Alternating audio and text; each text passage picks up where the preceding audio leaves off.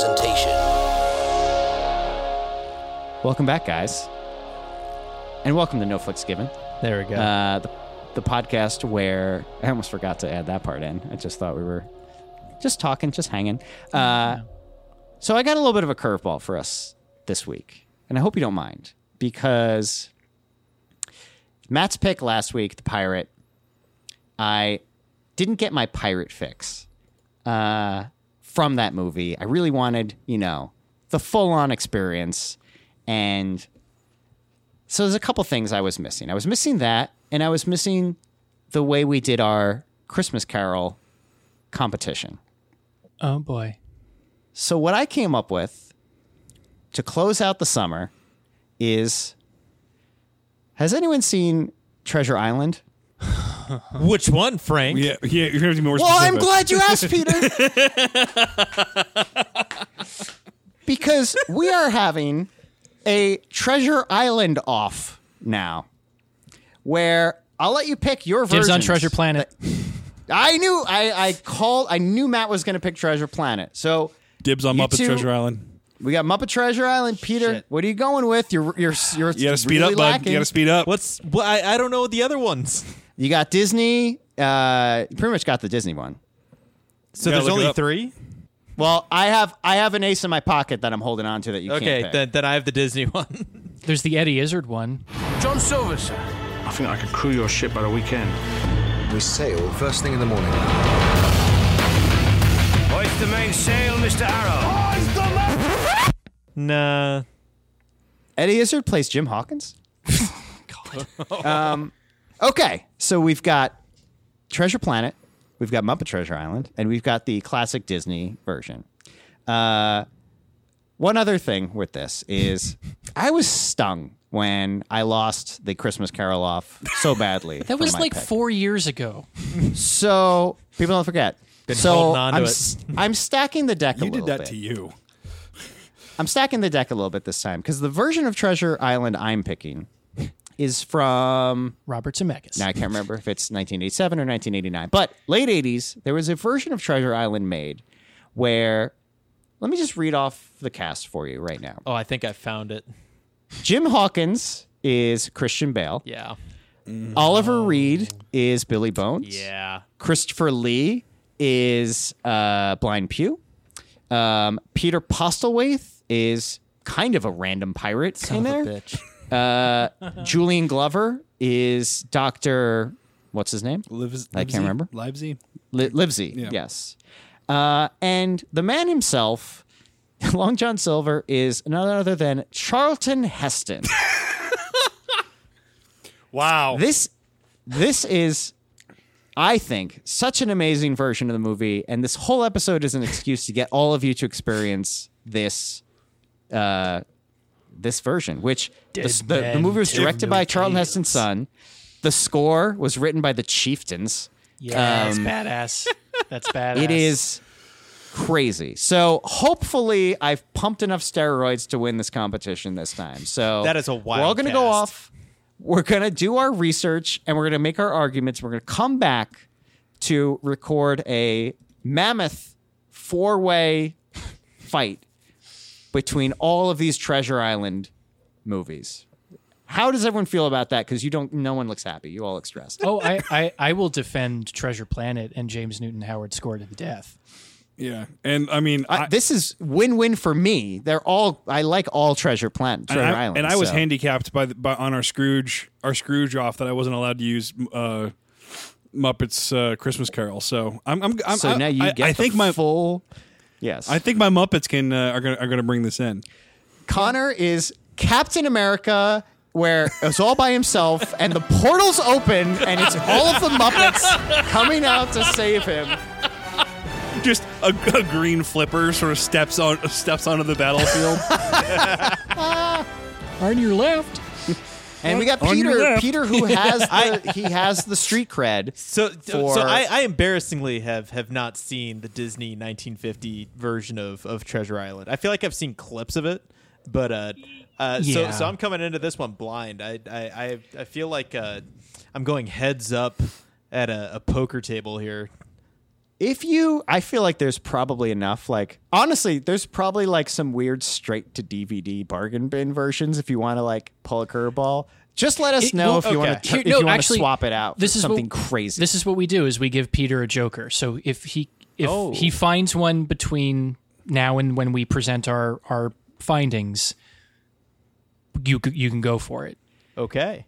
Okay. I peter like if I, this. if I were you i would take the joker card literally and try to find something that would burn this to the ground something like something like treasure spring break like some one of those like weird totally ridiculous national Neil Lampoons. Breen's Treasure Island. No more damn books. No more books. Just a review of Long John Silver's The Restaurant. Fuck, that would have been good. Just, just, just A- a 45 minute like, and training you just video. Read the menu. He has it. He's got the big menu with the little spiral connecting all the pages. Oh fuck, that would have been good. Uh, ship has sailed. Ship is sailed. There is a western You could- called Between the God, the Devil, and the Winchester, which is apparently based on Treasure Island and is a western. That sounds pretty cool. Peter, you can also do Black Sails. That's another. but it's a prequel. I, isn't well, I did, Black Sails is a TV show, right? Yeah. No, It's we're, we're gonna but we- keep it a movie. I've- Okay. 'Cause I've- we I've all have to watch. that I need to look into. there, there's You got let to us know. Just tell us what to watch. there's got to be like a, an, an, an erotic, um, like softcore, like you know, Treasure Island, like pi- Yeah. like pirate. Remember when Pirates was really popular? yeah. Yeah. Booty Island. like like like like his poor name in the movie is Long John Silver. yeah. with like four O's. Oh, All right, I can't guys. wait. To the high We're- you seas. gotta- To the high seas. Yar. Avast. Dun dun dun da dun dun da dun dun da dun. Careful, we're going to get a copyright thing.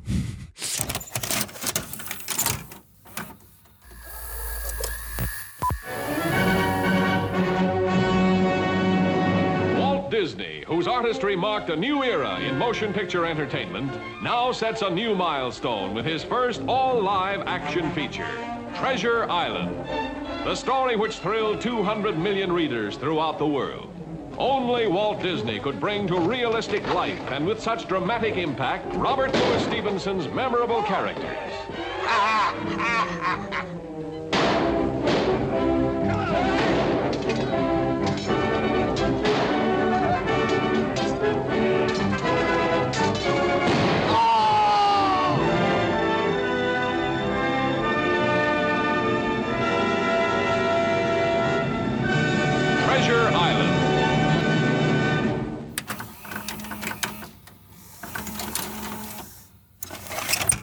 Okay, we're back, and uh, I I did not expect this to be as taxing as it was. We watched four Treasure Islands uh, in not a long period of time. Be- Between this and the last episode, it's just been we, we're just like a pirate podcast now, right? I yeah, I know. It's fine. It's fine. um, less man ass this time around. Uh, less Disappointingly legs so. in general. Yeah. But uh, okay, so here's what I think we should do is kind of go through them in chronological order and just see how we feel. I know we kind of like assigned everybody one, but I don't know how much that's going to stick.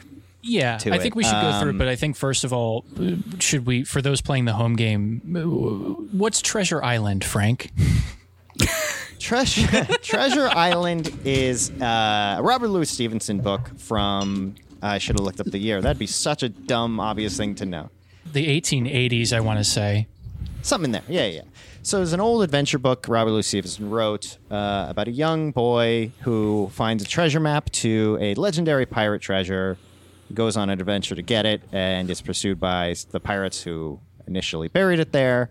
Um, it's it holds up pretty well, honestly, as like a story that's that old. I think. It. Um, who here's read it? No, I've never read it. I read Wishbone's, Mo- It's- or I read Wristbone's Treasure Island, but that's the extent of it. you basically read it because every single line of it appears somewhere in these four movies. I think pretty much. Yeah, like it's, It feels it's- like it. yeah, uh, for the most part, you have gotten every. There, there's no like plot line that was kind of like omitted from. It's a pretty simple book, honestly. It's not very long, um, but it was this like early adventure story that has had tons of iterations over the years. So, kind of thought it'd be interesting to compare and contrast some of the uh, more well-known ones. Yeah. To, to, to set to set the mood before we dive right into uh, Oh yes, I forgot the most i- important into part. Treasure Island. Uh, we- the, the the captain of this particular ship, Long John Frank. Long Frank? No, we're not doing that. No, Nope. the It's not even. It's not even anatomically correct. uh, so I. So all right. I made the call a couple nights ago that if we're gonna do this, we should do it right, and we should drink rum while we record. Um, I have not had rum in at least twelve years. I think I never really drink it. Um, Not even in a so cocktail? I bought a. Not really. Not that I can think of. I'm really just whiskey. Uh, pretty much everything else. It's just like the one that rum is like my Snapchat. I was like, nah, not this one. No, thank you. Just- um, so I bought, uh, and you guys can. T- I bought uh, just a regular Captain Morgan's. I don't really know where that holds up in the. I feel like it's more of a Jim Beam of rum, if I had to guess. yeah. Um, Yeah. But he he has a nautical title, so it must be a little better. Um, so what does everyone else have here that they're going to be drinking? So Peter, what do you got for us? I I have a classic. It's uh, British Navy Prusser's rum. Um, it is or uh, Pussers. Pusser. P-U-S-S-E-R. Yeah, Pusser. Pusser. Sure. Yeah, it's it's slang for purser. There we go. Um, so Navy strength rum, uh, and I'm I'm just drinking like a little like rum, lime, and coke. Um, Okay. So very classic, very light. It's uh, hot as shit here in Texas, so uh, I needed something refreshing. Landlubber over there. Matt, what are you what are you drinking? Uh, I, I am also drinking Pusser's rum. I felt it traditional. Um, it was the Royal Navy's rum ration rum until they stopped run, rum, Rum rum? rationing. Yeah, I should have asked you guys this because I was asking people about like rum recommendations and nobody really gave me I anything. did tell good. you. Did you? I can't remember. Yeah, you, so- you asked me what kind of rum. I said Pusser's, and then I guess you just you know went to the Bodega. And, Which, Matt, you, you may know this. I mean, it was fairly recent that they stopped doing rum rations. It was in like the 40s or 50s. 1970. Yeah, I was about to say, last yeah. rum Yeah. ration. Yeah, yeah, yeah. And you would get um, it was like a pint of rum a day, and what I'm drinking is grog, which is essentially because once they started doing that, they realized sailors were like hoarding their pints and getting trashed at the end of the week, so they would require that they mix.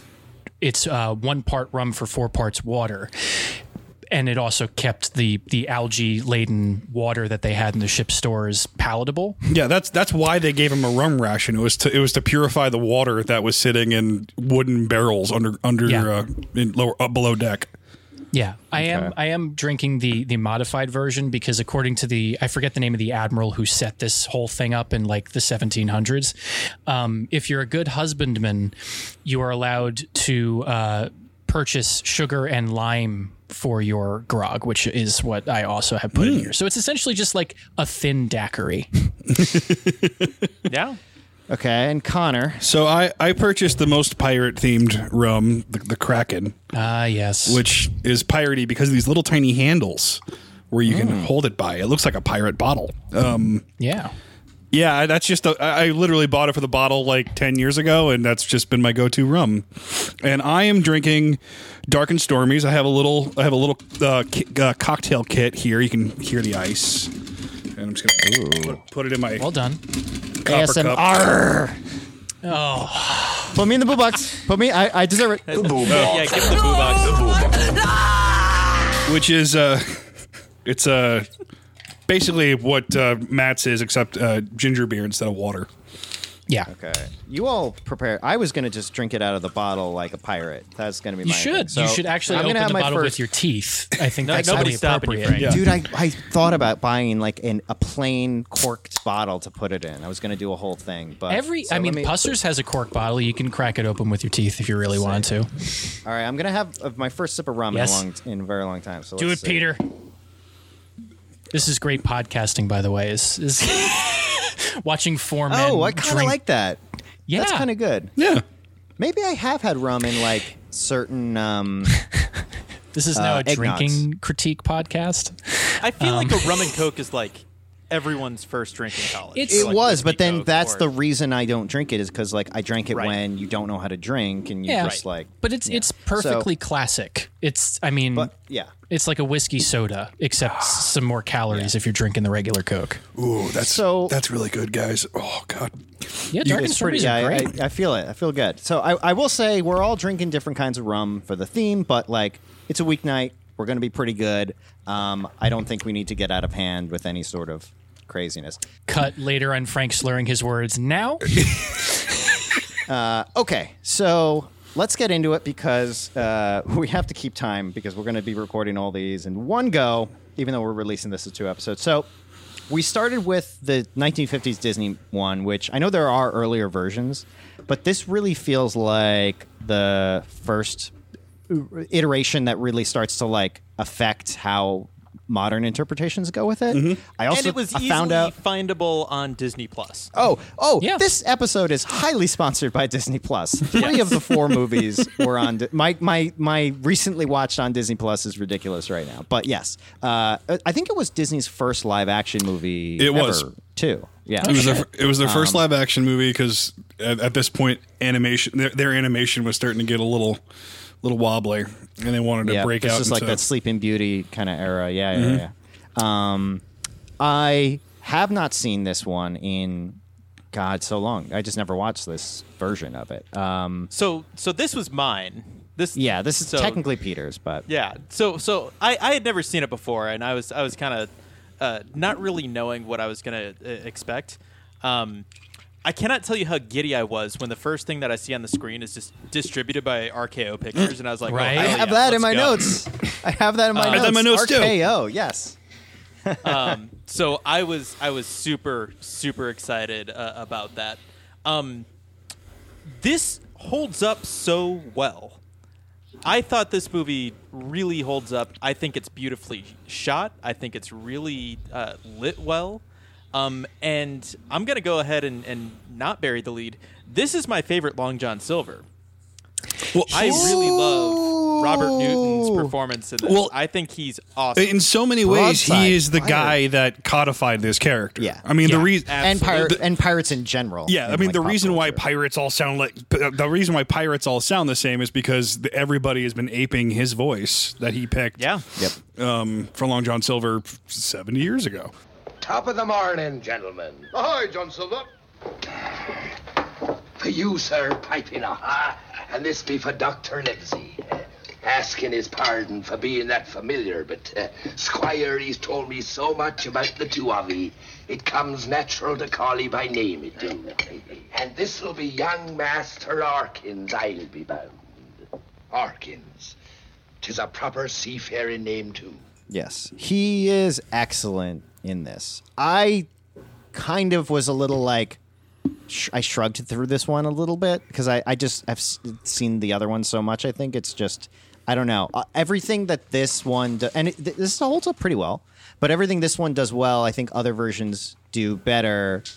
But yeah, uh, Long John Silver is so good.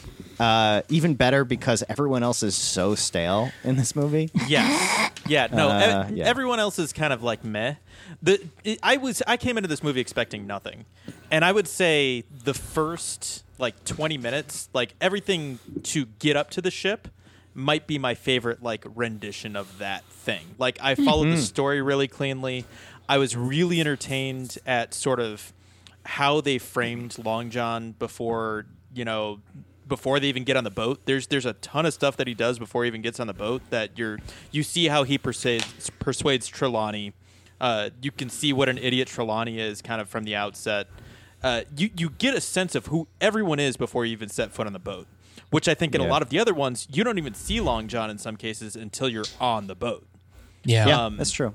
So I, I maybe it's because my expectations were so low, but I I really really love this movie, especially uh, Robert Newton's uh, portrayal of, of Long John Silver. Oh, well, yeah. and s- speaking of the first 20 minutes of the movie, I mean, before they get on the boat is when they also break out all of the crazy, all uh, their, their crazy, uh, uh, way hyped casting.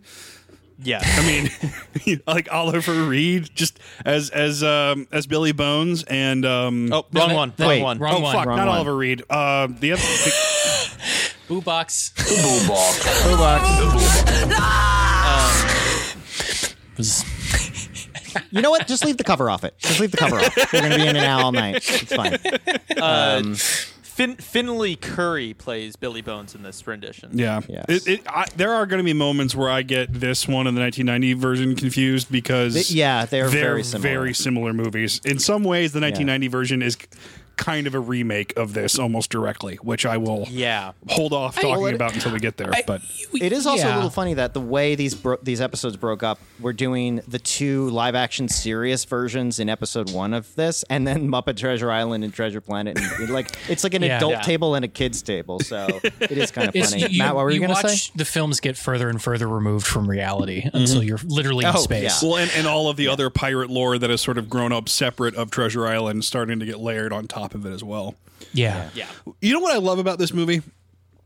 Adults talking about logistics. That's like the first, you know, that's like the middle 20 minutes of this movie from like when they decide that they're going to Yeah. that they're going to go on the adventure to basically up until the pirate mutiny. I mean, it's kind of like an episode of Star Trek where it's like the officers all sort of getting together and discussing discussing where we're going to store the muskets and where and where we're going to, you know, how the food is going to be arranged and that, you know, how we're going to how we're going to break up work. Yeah. A little bit. Yeah, it's as as Matt, as uh, Matt would say, it's it's competency porn. I- like right up until it's not. I, well, I, I would. I, it's not competency porn because it starts off immediately with the incompetence of Squire Trelawney. Like nothing. Yes. You start. uh, You start from go with like the wrong people to do the job. So like, Yeah. like, and don't get me wrong, Captain Smollett is doing his best, but like you can only do like it's crap in, crap out. There's only so much you can do Yeah. with with literally the original pirate. You know, F- Flint's guys who Yeah. on their own too once once they've mutinied like can't even keep their own shit together to like get to the point where they're actually going to get paid like they're like in every Yeah. iteration they're always at each other's throats like they're never a cohesive unit and they're all they all have But- their but- own shit that's that's completely in contrast with uh, Smollett, who is Yeah. like the epitome of, of competence. Yeah. Yeah. Well, because he's Oh, a yeah. Navy man. He's a British Navy man and a gentleman. Uh, I guess the the, the the the scene I'm thinking about in particular is the breakfast scene where Long John is so, serving Smollett and the Doctor and, and Jack breakfast, and they're sort of like. And it's just it's just Long John being charming and talking about you know his past as a as a pirate, and you can tell that he's manipulating them, and they're bu- and they're buying it hook, line, and sinker. Oh yeah. I did try to do research to see like if Robert Louis Stevenson had included like actual historical figures as far as like the the admiral I think Hawke or whatever that he's referencing because he references it in several versions so I'm assuming it's original to Yeah. the book but like I think all of that stuff is kind of fibbed um but ultimately yeah like the the idea of like Long John Silver is just this salty um, Royal Navy sailor, and he establishes his worth that way, and then is just like, oh yeah, no, I can vouch for all these guys, and you know, back Yeah. then nobody's got their their social media posts out, so you don't have to worry about like guys talking about raping and pillaging. Th- this version did do a good job with giving uh, Long John the most like like Peter's saying like he is the most he spends the most time really working the con in a lot of scenes to the point where I actually kind of the the and we'll get into some of the the good and bad of the other versions of, of him but I I think this is one of my favorite literary characters. Honestly, I'm, I'm from having gone through these four movies. Like, I really have a hard time not kind of loving Long It- John Silver. It, it's something that I think is going to come up for each iteration. But Treasure Island, I think one of the reasons of its staying power is that it also serves a bit as a coming of age story where you're introduced characters, especially Long John, who are not just um, arch villains, who have some flavor to them and some depth to them where the the reader and the audience in this case is looking at this person as not just the bad guy or the antagonist but someone that you kind of want to like and kind of root for Yeah. from time to time. So i think I, creating that complicated um, antagonist is is one of the reasons why we're still talking about it today. Yeah, and is often like a genuine mentor figure to to Jack um, or yeah to Uh, Jim. Jim. Jim. Jim. Jesus Christ. Jimmy. Jim. Jim. Jim. I'm not Jimmy Jim, Jimmy Jim, Jim Jim Jim. He's Jimmy Jim, Jimmy Jim, Jim Jim Jim. Jim, Jim, Jim, Jim, Jim, Jim. Um, and, and, and honestly, a, a mentor figure that we all especially as dudes, I think I don't I don't want to speak for the group, but like kind of wish we had where it's just like you're smart, you're capable, you can do the thing if I just show you these basic rules.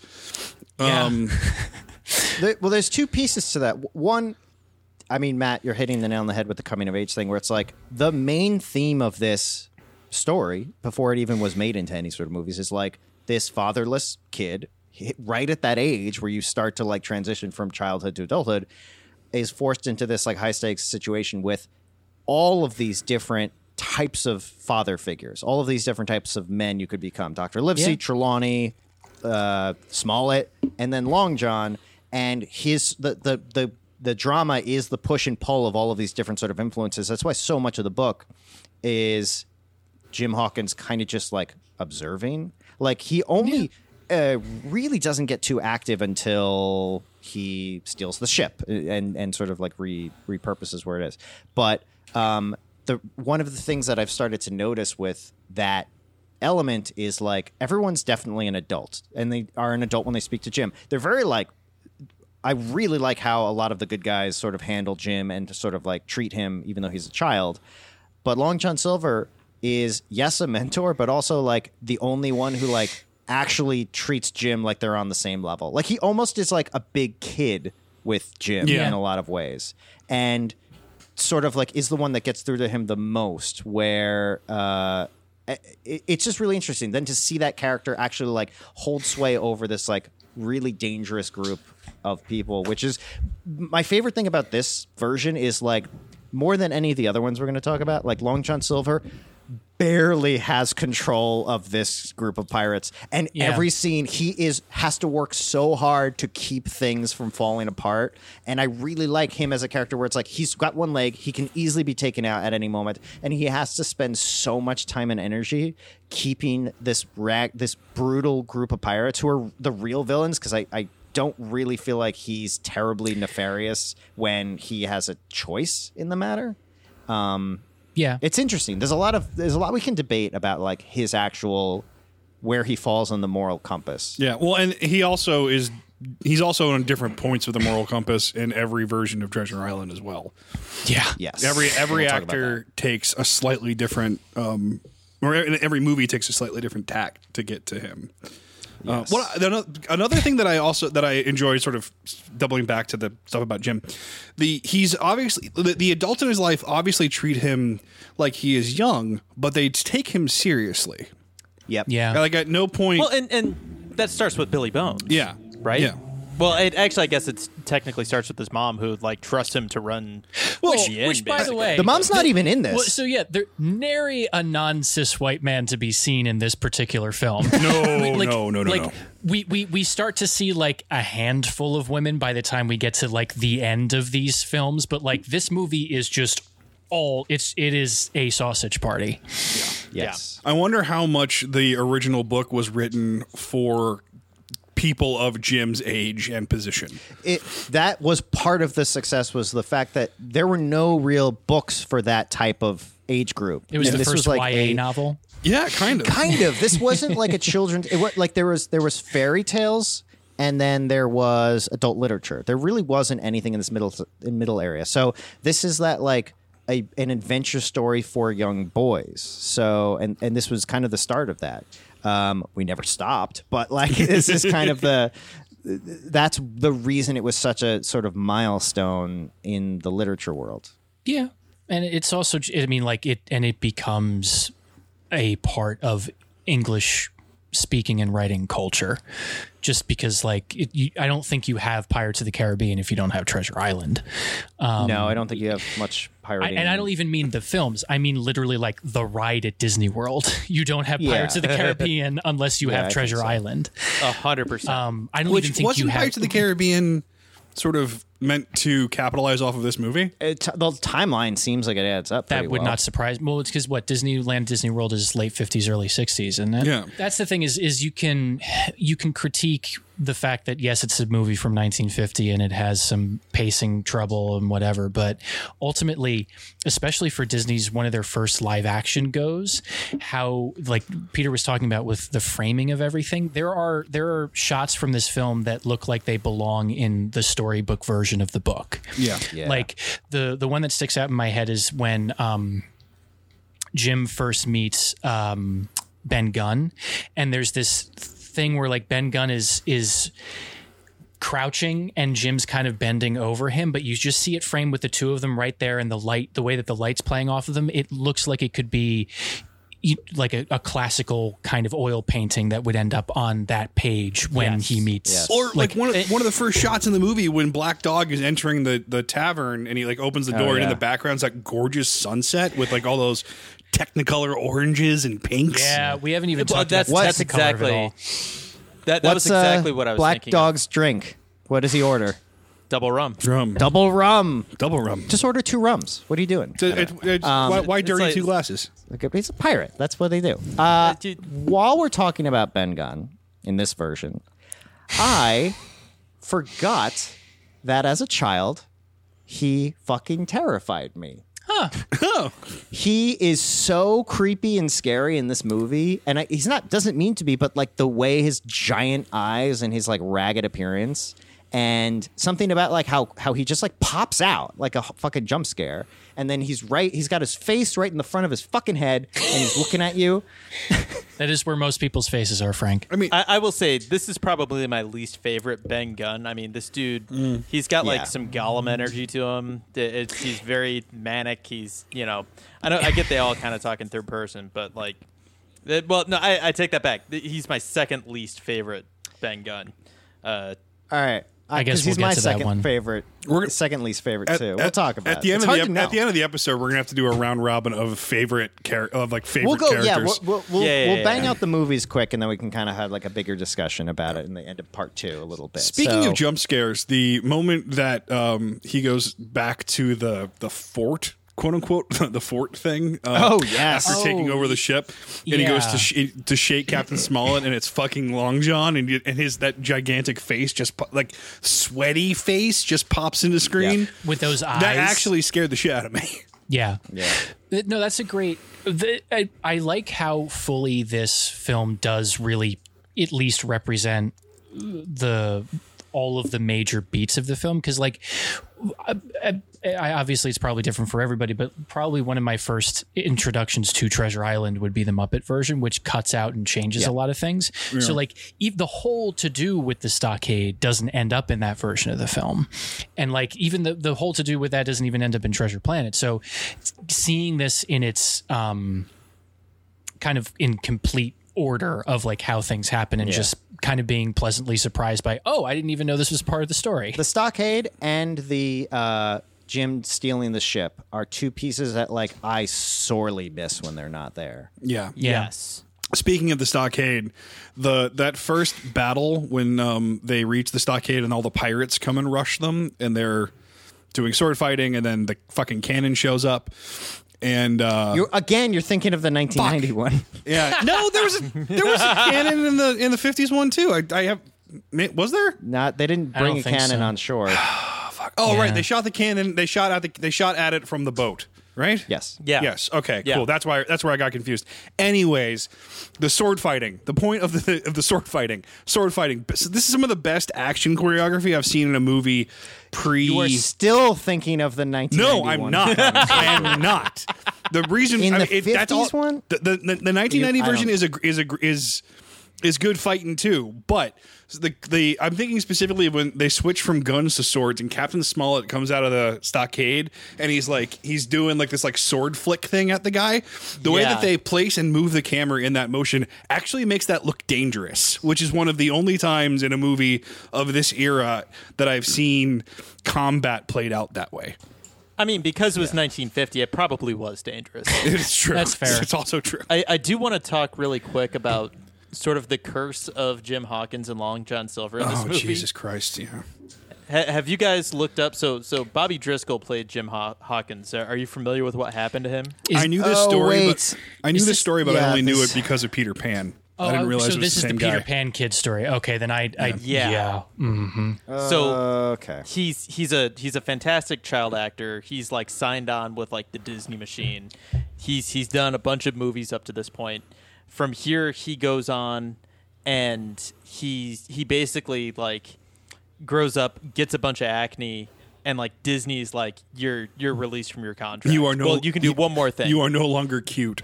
he he's he is the inspiration for so he did like a lot of sort of the live action work that the drawings were based off of for Peter Pan and he did the voice for Peter Pan um and then like he he has like a very sad life after that Oh um God. I mean, he died Of- penniless, didn't he?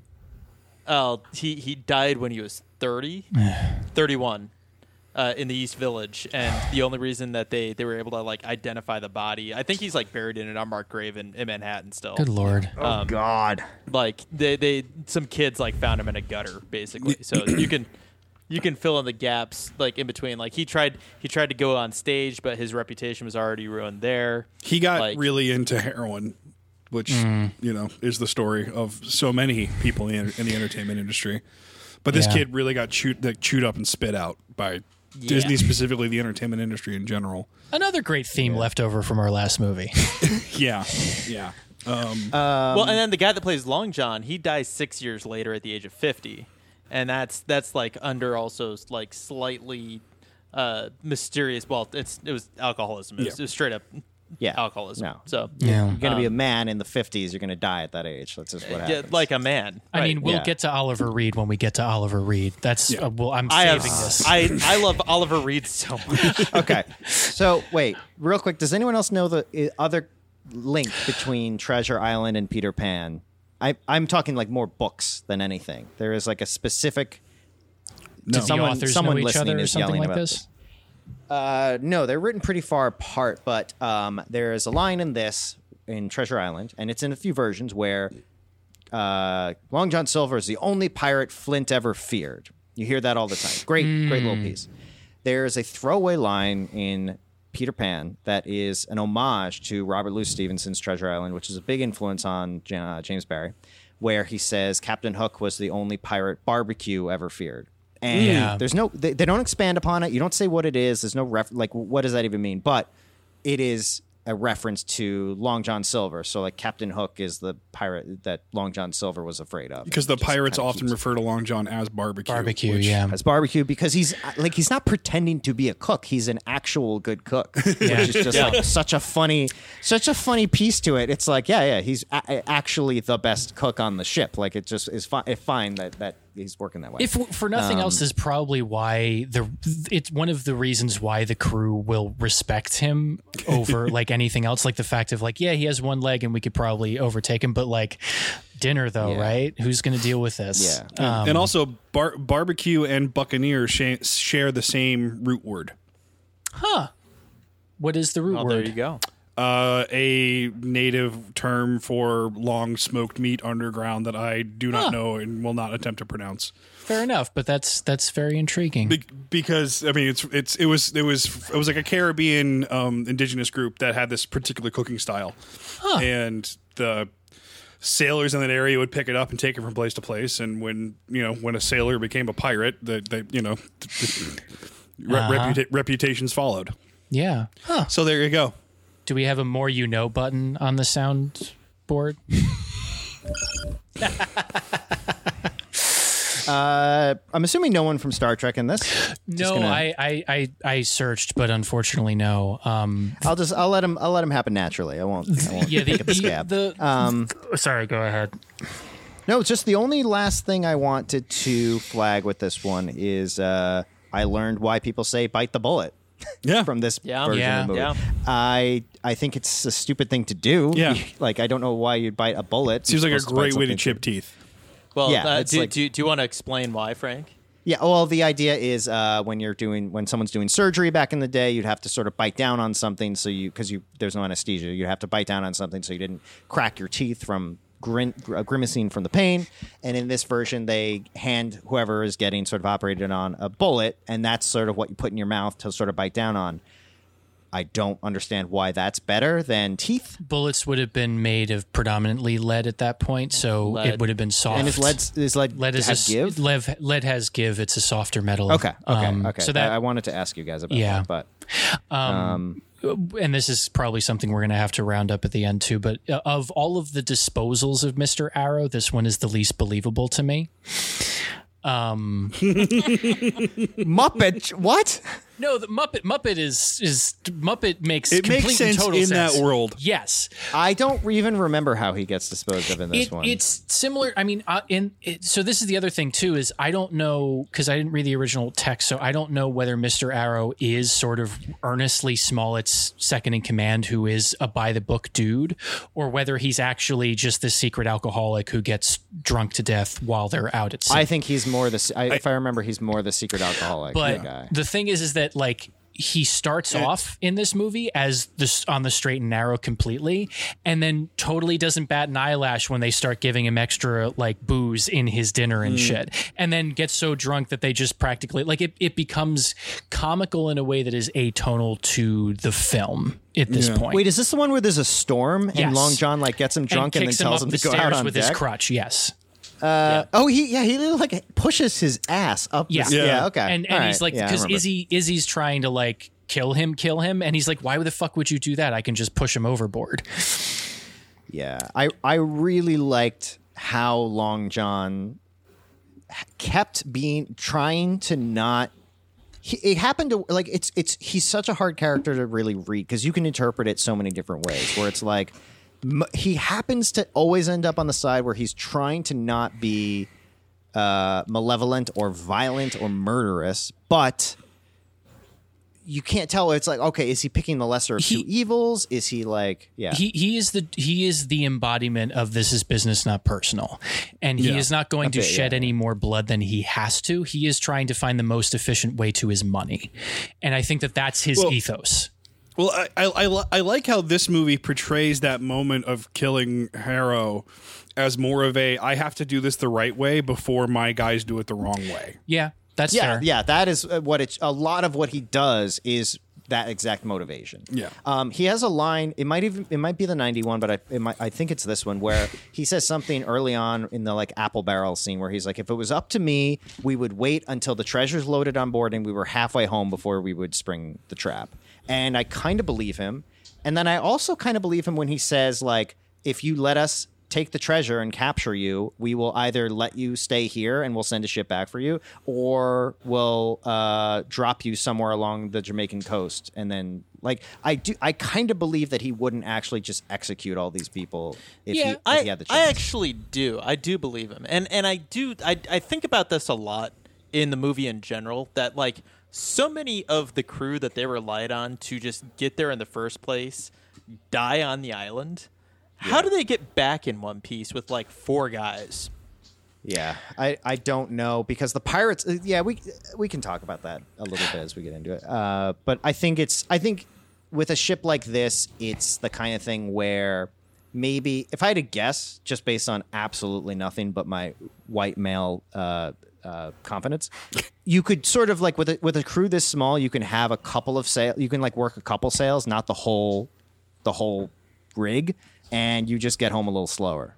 Yeah, like so many things in, in theater, the, the, the term skeleton crew does come from sailing, where it was sailing with the minimal number of with the minimal number of people that you can possibly get away with. Yeah. Um, I, I kind I kind of want to move on to the next. I know Peter's eyeing. Frank's done with with the original. Well, I just there's a lot of stuff we're talking about where it is stuff that we can bring up in any of these True. movies, and I'll uh, so so I'll, I'll wrap us up with this. Like I I recommend checking out this movie if you've never seen it before. Mhm. Yeah. Um, a- a- absolutely for Robert Newton's portrayal of Long John. Yeah. If for nothing else. Thank you kindly, sir. Um, you know, this is a movie where if you really want to skim through it, find the scenes. Like his his face is unmistakable. Like I feel You've- like his face is just burned into my retina. Yeah, well, like you and like as a kid growing up in the '90s and seeing anything Disney where they do clip shows, like you have seen his face because that's one of the ones, one of the things that they pull from the archives.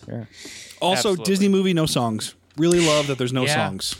No songs. Yeah. And it's on Disney Plus right now. Yeah. And it's on Disney Plus, and it's short as fuck. It's Yeah. one of the Yeah, it shortest of the of the crop, I think.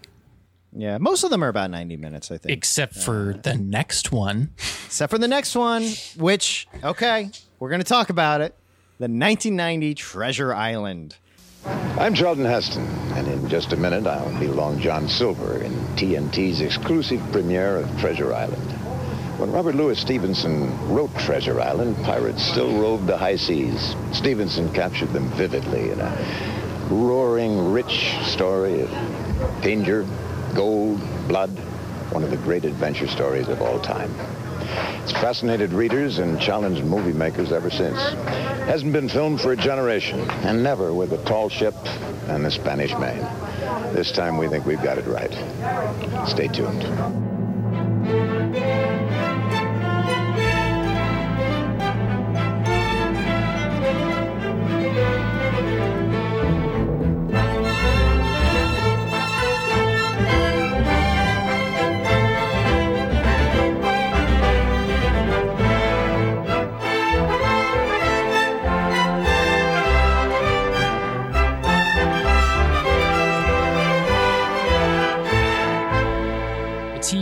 Turner TNT Treasure it is Island. yes, it is a TV version, but I will say because of that low production value, it really looks like it takes place in the 1700s. like it looks like it's of the era.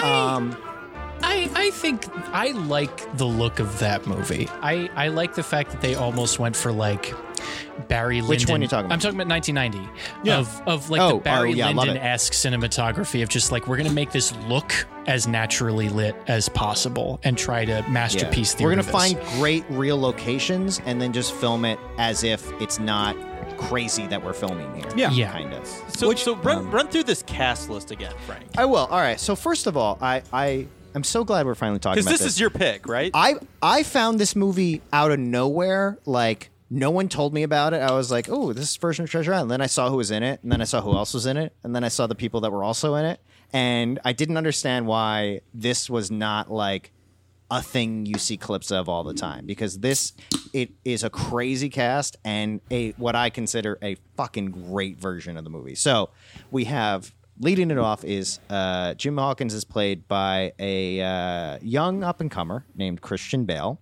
I'm not wearing hockey pads. Uh, Long John Silver is Charlton motherfucking Heston. From I feel like I my might have said dead motherfucking hands. Heston in the yeah. Uh, he uh, Oliver Reed is Billy Bones. We have Christopher Lee as Blind Pew, uh, like the twelfth build or something crazy. Julian Glover is Doctor Livesey. Julian Glover is the bad guy from uh, Last Crusade, and he is one of He's the General the Veers in Empire Strikes Back. General Veers in Empire Strikes Back. Um, we have. I feel like I'm missing one. Pete Pete, Postlethwaite. Pete Postlethwaite. Pete Postlethwaite. Pete Postlethwaite is like just kind of a pirate. Yeah, like he's just in there. I know. He, yes, he has a character, but like for Pete Postlethwaite to like barely be a reason to go see this movie is it, it's crazy. then the Chieftains do this like amazing, amazing score uh, to really sort of That sell is the, era. Chieftains. Okay. Yeah. Okay. Because Yeah. there was there was certain very '90s things about this movie that I that I latched onto. The weirdly Irish score about a bunch of Englishmen was certainly one that I caught onto because people loved uh, uh, one of those drums and uh, the the uilleann pipes a lot in that in that era.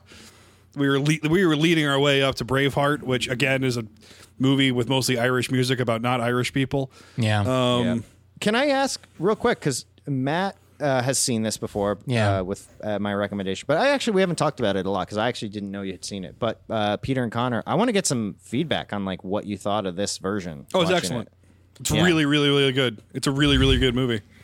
I, I don't know if it's because like the bar was reset after the 1951, but I, I didn't like it as much. And and specifically, I did not like Charlton Heston because I thought Oliver Reed would have been such a better Oh, man. Long John Silver. Well, you Yeah. know I- why I like Charlton Heston is in the film, right? Oh yeah, yeah, Do yeah. do- So here's the kind of the story, and like, there's not a lot about this movie online. Honestly, there's very little you can actually find out. But Fraser Heston, Charlton Heston's son, wrote, directed, and uh, I think produced this. So this was like his passion project. and he uh, his dad did it probably as a favor to help him out.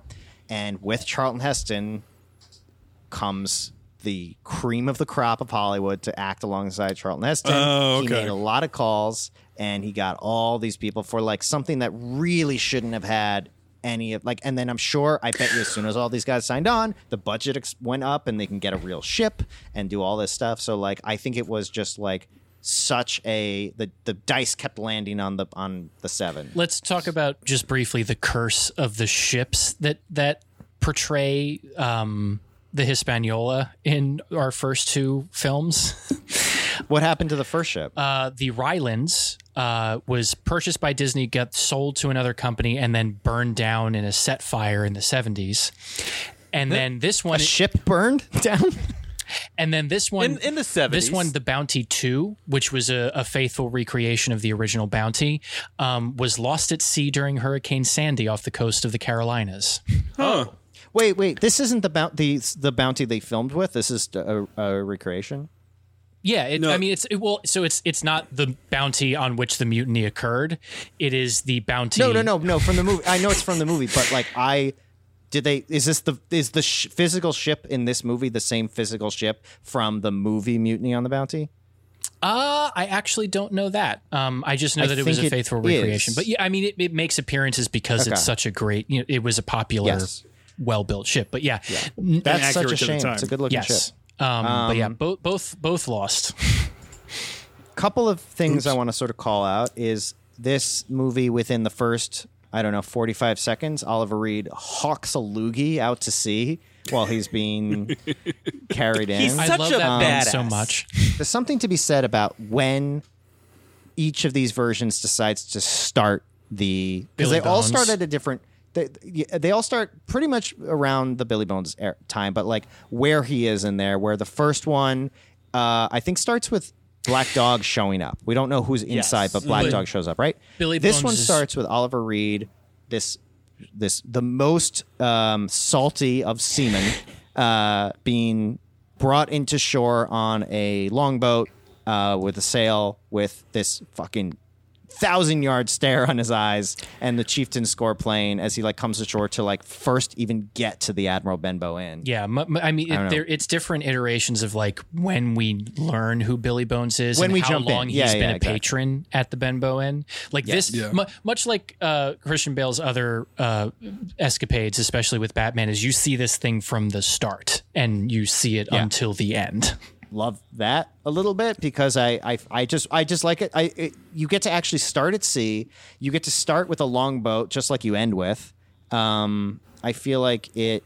Yeah, you don't need to start this early. Honestly, I think probably the the the most efficient time to start, just if you were a robot, is like Billy Bones telling the story, like Muppet Treasure Island does. We'll get to that, but like that to me is like that's the latest you can start it and get so much information accomplished to the audience. But it is nice to see him show up, land, do all this stuff. You really set the tone. You hear that fucking awesome score playing, and you really get like, oh, this is gonna feel like really gritty, real, and uh, and and nice. I mean, it's just like you really feel that like pirate era more than the other versions. Yeah. One of the wettest Oliver Reed performances. By the time he's dying, he's leaking from every orifice in his face. So, so if you have never read, or, or if you if you know nothing about Oliver Reed, Yeah. I highly, highly suggest go pick up the book Hellraisers: The Life and Inebriated Times of Burton, Harris, O'Toole, and Reed by Robert Sellers. Um, I read this book in 2009 while I was living in DC, and uh, once a day when I was on like DC public transit, I laughed out loud because of this book, and nine times out of ten it's because of something that that Oliver Reed did. He he's a notorious drunk partier, booze hound. Um, it- it- he's he's he is a legend in just like everything that he was capable of. He came up with like Hammer films, so you know like weird. he came up with Hammer. No, well, he didn't. He didn't like invent it, but like he was like one of like the rotating cast. He was in. He's in like Oh, twenty wow. Hammer Hammer films. Oh, I didn't even Um, know that. I know Lee was. So so he you know he that's that's how he did a majority of his work is is just a working stiff you know doing like D pictures for Hammer films. Yeah, which he, he he is kind of like the cooler version of Billy Bones because is everyone aware of how Oliver Reed died? Yes. Being gladiator. Okay, so so okay, just because and this is the official like Wikipedia article description of how he died, which I think is hilarious. So they were on a break during shooting for Gladiator. And he was in Malta. And according to witnesses, he drank eight pints of German lager, a dozen shots of rum, oh, half a bottle of whiskey, and a few shots of cognac, Hennessy, in a drinking match against a group of sailors on shore leave from the HMS Cumberland at a local pub. His bar bill totaled a little over 590 US dollars, and after beating five much younger Royal Navy sailors at arm wrestling, Reed suddenly collapsed, dying while en route to the hospital in an ambulance. He he was infamous for getting shit faced at bars and then doing push ups without using his legs. So he would literally just be supporting his hands on the bar and have his legs vertically up in the air and just doing push ups while reciting Shakespeare. The, the man is a We legend. We will not see his like again. No. It, so in, in the biography, they, they detail his death and they talk about how Reed was like taking Russell Crowe under his wing to like sort of fashion him. He Oh, saw no. he saw a lot of Russell Crowe. No. Oh no, he broke Um, Russell Crowe. Yeah, Is that why Russell Crowe is the shape he is right now? he might be. He, he has taken on a very Oliver Reed shape. Yeah. But he infamously did not like Joaquin Phoenix because he was one of the only people in the principal cast that did not go out drinking uh, in the same way that Richard Harris did, or Russell Crowe, or any of the other named cast who were, you know, men of men. Joaquin Phoenix was very self serious and wanted to take things, you know, as method as possible. And Oliver was like, fuck that noise. I mean- we're here to have fun because we're fucking actors and this is a joke. I appreciate his attitude towards method acting. It's called a play for a reason. Mm-hmm. Speaking of uh, like sword choreography, I also really like that this version has a full on uh, Bones Black Dog duel that is really gritty Mm-hmm. and and really intense and very like messy where it does not look like it was at all choreographed in a good way. Yeah. Um super violent and then there's there's something you said about like the the beats of the actual Treasure Island story where it's like okay, Black Dog shows up, he leaves. Blind Pew Pew shows up, he leaves. It's just like why why are two guys like it's just that kind of like inefficiency of uh older stories where it's like why would you why would you possibly have this but like by giving it the black dog having more of a physical confrontation and blind pew having more of one of my notes by the way is like blind pew is an insane concept yeah. oh yeah, in general. a blind pirate that has no guide just like walking into to see someone and tell them that he's going to kill him and then leaving again is just like the fucking balls on blind pew With the as- cloak and the hat too. Uh-huh. I mean, The it- cloak it's and the hat, Totally right that they that they um, cast the skinniest man in the world to play that character too. Yeah. Just like a Well, rail and- thin, sunken face. and and they this is the most metal version of of uh, Blind Pew. Like you can tell they they put like some prosthetics to like imply like scarring on his his face. well you actually get But to also- see his eyes in this one yeah Well, yeah, yeah, yeah. But but also the way they kill him. Yeah. Is Oh, I like wanna talk most about that. metal thing. Yeah.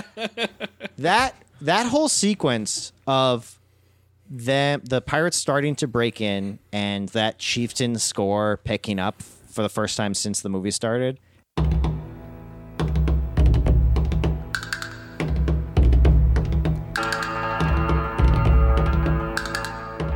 the the subtle ways tensions built like the door lock slowly shifting up like in hook uh, and then the pirates breaking in, and then Blind Pew grabbing. Like it's just it's such a good scene, and it's legitimately terrifying. And then you have this sort of like one of my favorite releases of tension when they run outside and they look over and like four like colonial horsemen that are clearly good guys are just galloping full speed towards them, and you're like, oh, thank God! I didn't even. It, it comes out of nowhere like the fucking Millennium Falcon.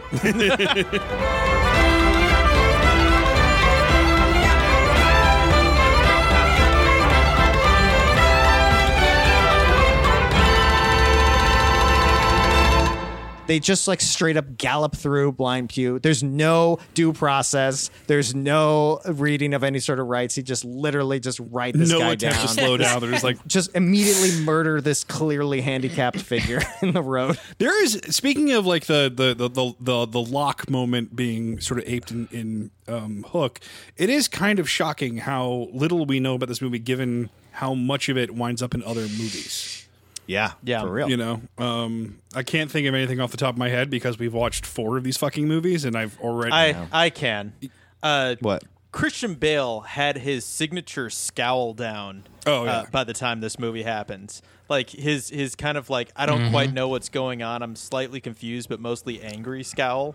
Mhm. Um, it, it I was I was just very impressed with like how much he looked like like older Christian Bale at what was he 15, 16 in this movie? Something in there, yeah, a little, maybe even younger, but because I think he was always just like he felt, he, he felt older than he he was. Um, one of the things too with like just, and I know Matt, you're making jokes about the runtime, which you're right, but like when you get to sort of like let some of these moments breathe, you have scenes that don't do, you don't need them, but like even just when they're about to set sail and and Long John makes Christian Bale go help with the pulling the rope. And then Christian Bale looks Yeah. at his like hands that already have blisters from like 15 seconds of being at sea. Uh, no dialogue, but like man, like it, stuff like that really helps flesh this out. it's really great Um, storytelling. It's that that that moment in particular, yeah. yeah. Uh, one, we'll talk. th- I got to kind of remember some of the stuff I want to talk about once we've gone through all three of these. But Up- and apart from having like all four, uh, the the the mid 20th century's greatest actors play a bunch of sort of uh, one act pirates at the very beginning of this movie.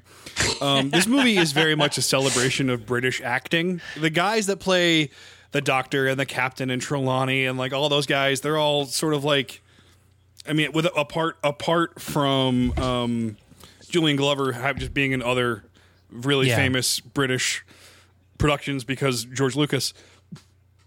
There's mostly guys that do like British television and stuff like Yeah. that, and like obviously theater guys. But the training that British actors get, um, vis-a-vis again the sword fight, like the again all the all three of those guys run out of that um, uh, stockade, and they all look super competent at sword fighting. You know, Yep. it, the, the the choreography is, is definitely good, but the way that they sell, like even Doctor Livesey, who like, the, there's I don't he doesn't they don't there's nothing explicit in the fact in the idea that he has like a martial background at all, but he's a magistrate. They say like a throwaway line that he's like a law enforcement doctor. He's a little bit of a Mary Sue. well he's he's, he's probably some sort of gentleman and like has like a like a perfunctory you know administration Yeah. administrative job he's a doctor because he's passionate about it but Yeah. also like knows how to sword fight because i don't know that's just what you did when you were a gentleman at that age Yeah, Um, exactly. and yeah, like the, the, those sword fights are great. The tension is huge. That moment where uh, Christian Bale thinks he's going to die um, in that stockade Yeah. fight, where you're like, I think he does he pull Oh, his that's- gun and it doesn't go off, yeah. or is that no, that, no? That's uh, later. that's Trelawney later. gets him from behind. yeah. Um, although that moment is great too when he pulls his guns when he pulls his guns and they don't fire at the, at the later. Um, I, I want to talk about that sequence too at some point, but keep going. But all, but uh, this is all. So that's you know thought finished on that. But also that that Oh, that yeah. um. I mean, that swivel gun though, The- that gigantic the- shotgun. Some though? of the the Britishness This- of it all yeah. i- is to a um to a fault because at least for me because uh, Clive Wood the actor who portrays Captain Smollett the entire time all I could think of was Mr. Reynholm who's the CEO of the company in the IT crowd um, who defenestrates himself Matt Berry no no his the the man who plays his father Oh, oh, yes, yes, Um, yes, yes, and yes. just like that that very just like yeah. Matt Berry, but maybe dialed down a little bit as far as just like the oh, just like Britishness, and Yeah. that's the all, character that Matt Berry is often making fun of. Yes, and so like, but but like having that, like that's all I could think of the whole time that that that dude was Well, on and screen. the way that that has been made fun of in culture for the last I don't know thirty years, and is celebrated very seriously in the book, and therefore celebrated very seriously in the in the movie. Um, that, that's just a, a a clash of of times and a that I Yes. um, kind of enjoyed because once you take the movie for like what for like at face value, it's it's much easier to get over that hump. But also, Yeah. there's the part of me that thinks back to like, you know, don't sneak up on me, colonizer from Black Panther. Yeah. I mean, and and, Uh, and and they do sell moments like even when um when uh Lord Commander Mormont dies again for the first time. You you Is you- that that same actor? Yeah, it's the same actor. Damn it! I just my brain just did that right now. Yeah, yeah, yeah. No, but like that that whole moment of like Redruth. getting stuck after the battle dealing with like the consequences of it and just and like, it, it to, to Frank's point of like letting a moment breathe and having Jim kind of experience this for the first time of like you know oh it, it, it's all fun and games until someone loses it ah! You know yeah. Captain Bones! He died? And this is supposed to be a kid's movie. Was that that was That's that, Muppet, That, but- that was Billy Connolly was- yeah. dying. All right. Um, Oh, that's. I I, mean, will say- that, that seems great too. With with uh, Christian Bale reloading all the guns Yes. furiously and the wall exploding behind yes I love I love the battle awesome. in this version so much. The beats of it, the fact that they carry a cannon up to the top of the hill and and the battle is about like we have to destroy their cannon cuz like they can just keep hitting us. Yeah. Um and then the the the suicide charge to like blow it up and it, it's it's it's a per- it's got perfect beats. The music comes in swelling when they finally like run outside and start dueling in you know out in the open. It's great. One character that is only in this version that I absolutely love, and I, I he needs to be included Yes, in every yes, version. yes, yes, yes, yes, yes, yes, yes, is yes. Squire Trelawney's like butler, Mr. Joyce. oh god I love this guy. Is this who you're going to say, Connor? Or Uh, No, no, yeah, yeah. That, that's who I'm celebrating, Mr. Joyce. Joyce Uh, is just a gem. He, the, he, there's no scenes with him really. Like he's not actually in any of this movie. He's just kind of in the background of everything that's happening. And you learn everything you need to know from just like how he's playing it. He's clearly like Squire Trelawney's like Butler. Like he's not a guy who goes out in the world. He's never held a gun in his life. He never complains about it, and he's always like he's like C-3PO if C-3PO wasn't like blabbering the whole Exact- time. yes, that's a- And that's a beautiful just way to try- put it. Just trying to help. He knows he's in this situation. He do- he's having his own fucking vision quest in the side, and he survives. And he's just he's wonderful from start to finish. I there love should this. totally be a Rosencrantz and Guildenstern are dead version of this movie that's just about him. oh man. he's man so inept and he's such the butt of the joke and but, occasionally he'll get a one up and, and have a little win but like man Well, he is well, like that moment where he's like, "Shoot if you see," the words." uh, the captain tells him, "Shoot Oh, if you see movement," and he sees the fucking cannon and shoots at it, and they're all like, "You fucking and you moron!" think yeah you think he's a moron and then like uh, the whole house explodes because he And then the wall yeah, explodes. it's great. Yeah. He's I, great. I, I, I got him confused with J- uh, Jordan Mormont a couple of times. The first time was the the shootout on the ship, which I think this is the only version that includes that. Yeah. that interaction was great too. Then sort like the pirates and the sailors sort of chasing each other like up and down the decks. Yeah. um, that moment where he was like, "I'm sorry, sir, I, sh- I shot him in the leg," and the guy's like, "You were defending yourself. That's not a problem." He's like, "I was aiming for his head. The musk, the, the sights were bad." The, the, uh, yeah, he said. I, I actually Um, wrote that line down. It says I was aiming for his head, but the musket fired low. But I, Yeah. I, Yeah. th- I thought that was Yeah. just such a fun line. Also, That's- that's- Uh, I, I love oh go ahead I was just saying the the, the guy that plays Smollett. All, all I could hear in his voice every time he talked was just Zapp Brannigan from Futurama. They Or sound that too. identical. yeah that works Yeah. yes yeah but I, I I think he's supposed to be close to a caricature I, th- Yes. I I think he's he's you would think he's going to be the ideal father figure kind of like male role model but like he is so stock uh to a, to a at, like uh, like deliberately. Yeah, and I think what that that almost helped when I was watching all these in a marathon of like having this Smollett set up to then like the setup of Kermit the Frog Smollett, Kermit, where like yeah. where where they're setting him up as that same dude, and it's just like, oh yeah, it's believe fucking we're talking Kermit the about Frog. that movie next. I know, I know. Um, oh, it's gonna happen. Well, the, the audience has to wait a week or so. Well, yeah, that's fair. true. Sorry, I do love. sorry, I do love his line to Jim where he says, um, "If you can't find work, I'll find. I'll find some for you." Yeah, That's pretty good. like that. Like Yeah. little. Like like the the way that they again. It's that's it's those small small small, small s- storytelling moments. Mm. I'm on my third dark and stormy. Um, the th- the small storytelling moments that explain the character like in like in and out.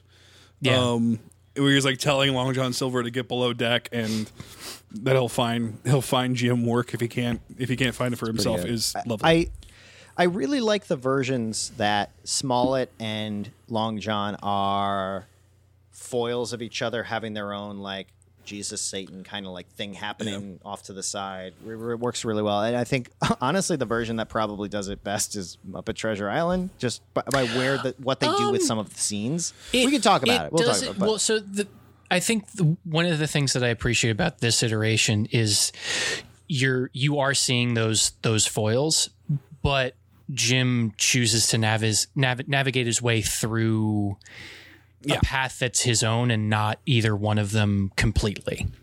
Right. Well, he- in and like in in these in the 1950s and 1990s version, it's not so much that they're like diametrically opposed as much as they're like similar guys with very different backgrounds and or very yeah, different yeah. experiences. And it's not like it's not like a push pull of like come to the dark side, come to the light side. It's it's very much them teaching Jim individual lessons that Jim is sort of synthesizing into yeah how to be a man. Uh, for sure, for sure. I uh, want to talk about another character that is really at the forefront in this version and not many others, which is uh, Israel Hands. Izzy Flint's Hands. Gunner. This is the this he's is the kind of it's the best hands. Yeah, he's best hands. Great, best hands for sure. So this is like the the one of so the whole thing is the pirates are Flint's old crew, and so with that you have uh any wait here's trivia. Anyone know Long John Silver's role on the ship? He was the quartermaster. on The, uh, Flint's ship. He was the uh, quartermaster. Quartermaster. What was the name of Flint's ship? Uh, that I don't know. It's a stupid name. Oh, I. Shit. No, I- it, it, the, The Walrus. the walrus. That is a dumb name. Um, that's a dumb names. But Israel Hands is Flint's gunner, and this guy is one of the few competent pirates. And Long John Silver knows it and puts him in charge of the ship. And he constantly is like dealing with cannons and does a good job. He's almost like Boba Fett to like Long John Silver's Darth Vader Yeah. to go back into that. But one of the great sequences is when an injured Israel Hands, a drunk injured Israel Hands, is on the ship, and it's just Jim Hawkins going to steal it. And the way both Jim and him play it, where they kind of just like we're like ah, we're not really in fighting a fighting mood right now. We know we we know we're killing each other. There's a lot of this movie does that where it's like I really like that it's not like as soon as you see a pirate you kill. It's Yeah. the circumstances of it. Like like the doctor going to treat the patients. Only in this version do you get that because you actually have the time to spend on that where Dr. Livesey shows up Yeah. between battles literally to like do his um what's the term? His uh, Hippocratic oath. Yeah. Well, he's, to- he's also doing like malaria. He's doing Yeah. malaria checks on. He's doing the whole thing because they, yeah. And this version has them camped down at the at the swamp area and, and what's that. So you really see that. But Israel Hands actually, him and Jim Hawkins actually like working as a team to steer Yeah. the ship where Jim wants it, and Israel Hands like being too hurt to like care about s- trying to stop him until he has a chance to. Yeah. Also being the proud mentor too, where he's like, and yeah. a proud man, like they like there is a lot where a lot of these characters really like each other, but Yeah. that because of the circumstances, they have to try to kill each other. Well, other. it's it's also the gentlemanly thing that only really gets foregrounded in these in these two movies as opposed to the other two, where every conflict begins with negotiation. Yeah. Like Yeah, there's a yeah. par like there's like there's a there's a discussion or a parlay. Parlay. Down to the depths, whatever mutton they thought of parlay. That would be the French. before we before fighting starts and Yep. the negotiation breaks down before the combat actually begins um, which you know I, I sort of sort of miss that in our current culture Pirates. Yeah. That. like a good faith a good faith negotiation but also pirates we have pirates though yeah. Well, and that's how we got this version of this movie that's fair. Ooh, uh, ah, just show a little bit. on, on, on that the note of, of Israel Hands though that he's he's one of the actual historical pirates that ends up in the story. Oh. Um, Is he? yeah, no, Oh. Izzy Hands is is a, a real historical figure who who did Very serve under cool. Blackbeard. Really like that. Yeah. Um, and Robert Louis Stevenson put him in the book for some level of like essentially just like reputation. Yeah. Well, No, it's also cool. he also it, uh, just opening his Wikipedia page real quick. It's unknown when he died, so it's nice that he they sort of like they sort of rounded out the story of what happened to Mr. Israel. You might assume that he never step, Mr. died, Hands. and he's walking the streets Yeah. today. True. You know what's really great about this movie? The teeth makeup. the teeth makeup in this movie is so good. So here's a question. Um, I don't want to interrupt your teeth makeup thing if there's any more. Oh, th- I had one more thing, but go ahead. um, was this movie supposed to be a made-for-TV movie? I, Yeah. I, like I know I know there isn't a lot of information about it on the internet, Yes. but this smells to me like we were trying to make a feature film and it just wound up on TV because this was that period in in, in Turner TNT history where he was trying to make like theater caliber stuff. Like Gettysburg is another example of this, where it's like he, it was just going to be a, a TNT movie, and then he was like, "Well, we're blowing a, enough money on it that we'll just release it theatrically." But like, I feel like this is a similar situation where it was just like he wanted to spend this kind of money on a sh- on a, on a movie that he could put on his network to sort of like up the um uh artistic value or clout of his network. early prestige programming. Yes. The last thing I really wanted to touch on is like this is my favorite Long John Silver escape, easily. I feel like I, I and prob- probably second is Treasure Planet, but like this is like I I really like a version where you actually are rooting for Long John and and kind of like he really should get that last laugh. I'm Yeah. pretty sure the one thing in the book that always kind of frustrates me is like the book is like J- the last paragraph is like Jim Hawkins being like, and at some point in the night, Jim like he's it, Long John Silver stole a rowboat and got away. Yeah. and you're like, can't can't we can't that happen? Like, Yeah. do you have to just like sort of say it like you're report, you're doing a book report?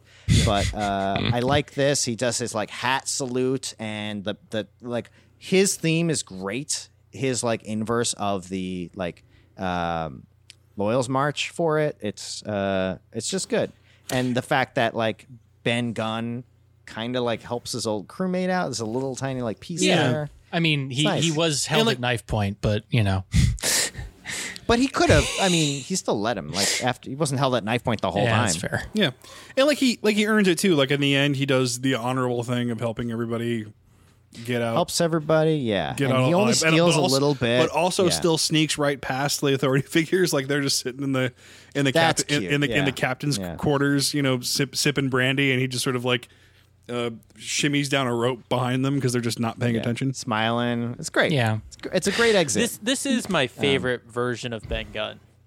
Um, I I think Ben Gunn is a really hard character to play, and Yeah. he he does Yeah. a good balance of like I feel like the longer he's around people, like the calmer he gets, which I really appreciate. That he kind of just like falls back into like a civilized person as opposed to sort of the wild person. yeah, he's like groomed Yeah. by the end. Yeah, He- exactly. he gets his cheese. yeah Yeah. That's all he wants is toasted he cheese. really needs his yeah. cheese. yeah. Do we know why? They fit a lot of the story into the, into this movie. Like it, it's the movie is basically as There's a long as the cheese 19 subplot. Well, yeah, well, the, but the, the movie is basically as long as the 1950s version, but like all these little details about like the cheese and the burning his hands on the rope and all this other stuff is like is there. The uh, the furious reload of the, in the crow's nest as, as Israel Hands is um, Oh, cr- crawling up towards him with a, with a with a knife in his teeth, and he's trying to. That moment where the two of them freeze and Israel Hands has his hand. That is a way great back shot. With the knife. Great Isn't shot. that great isn't that a reference to one of like the the original paintings of that that moment? It must have been because like that is so. That's iconic. if, if you look and at it the, the Israel Hands Wikipedia page, you can actually see uh, that drawing.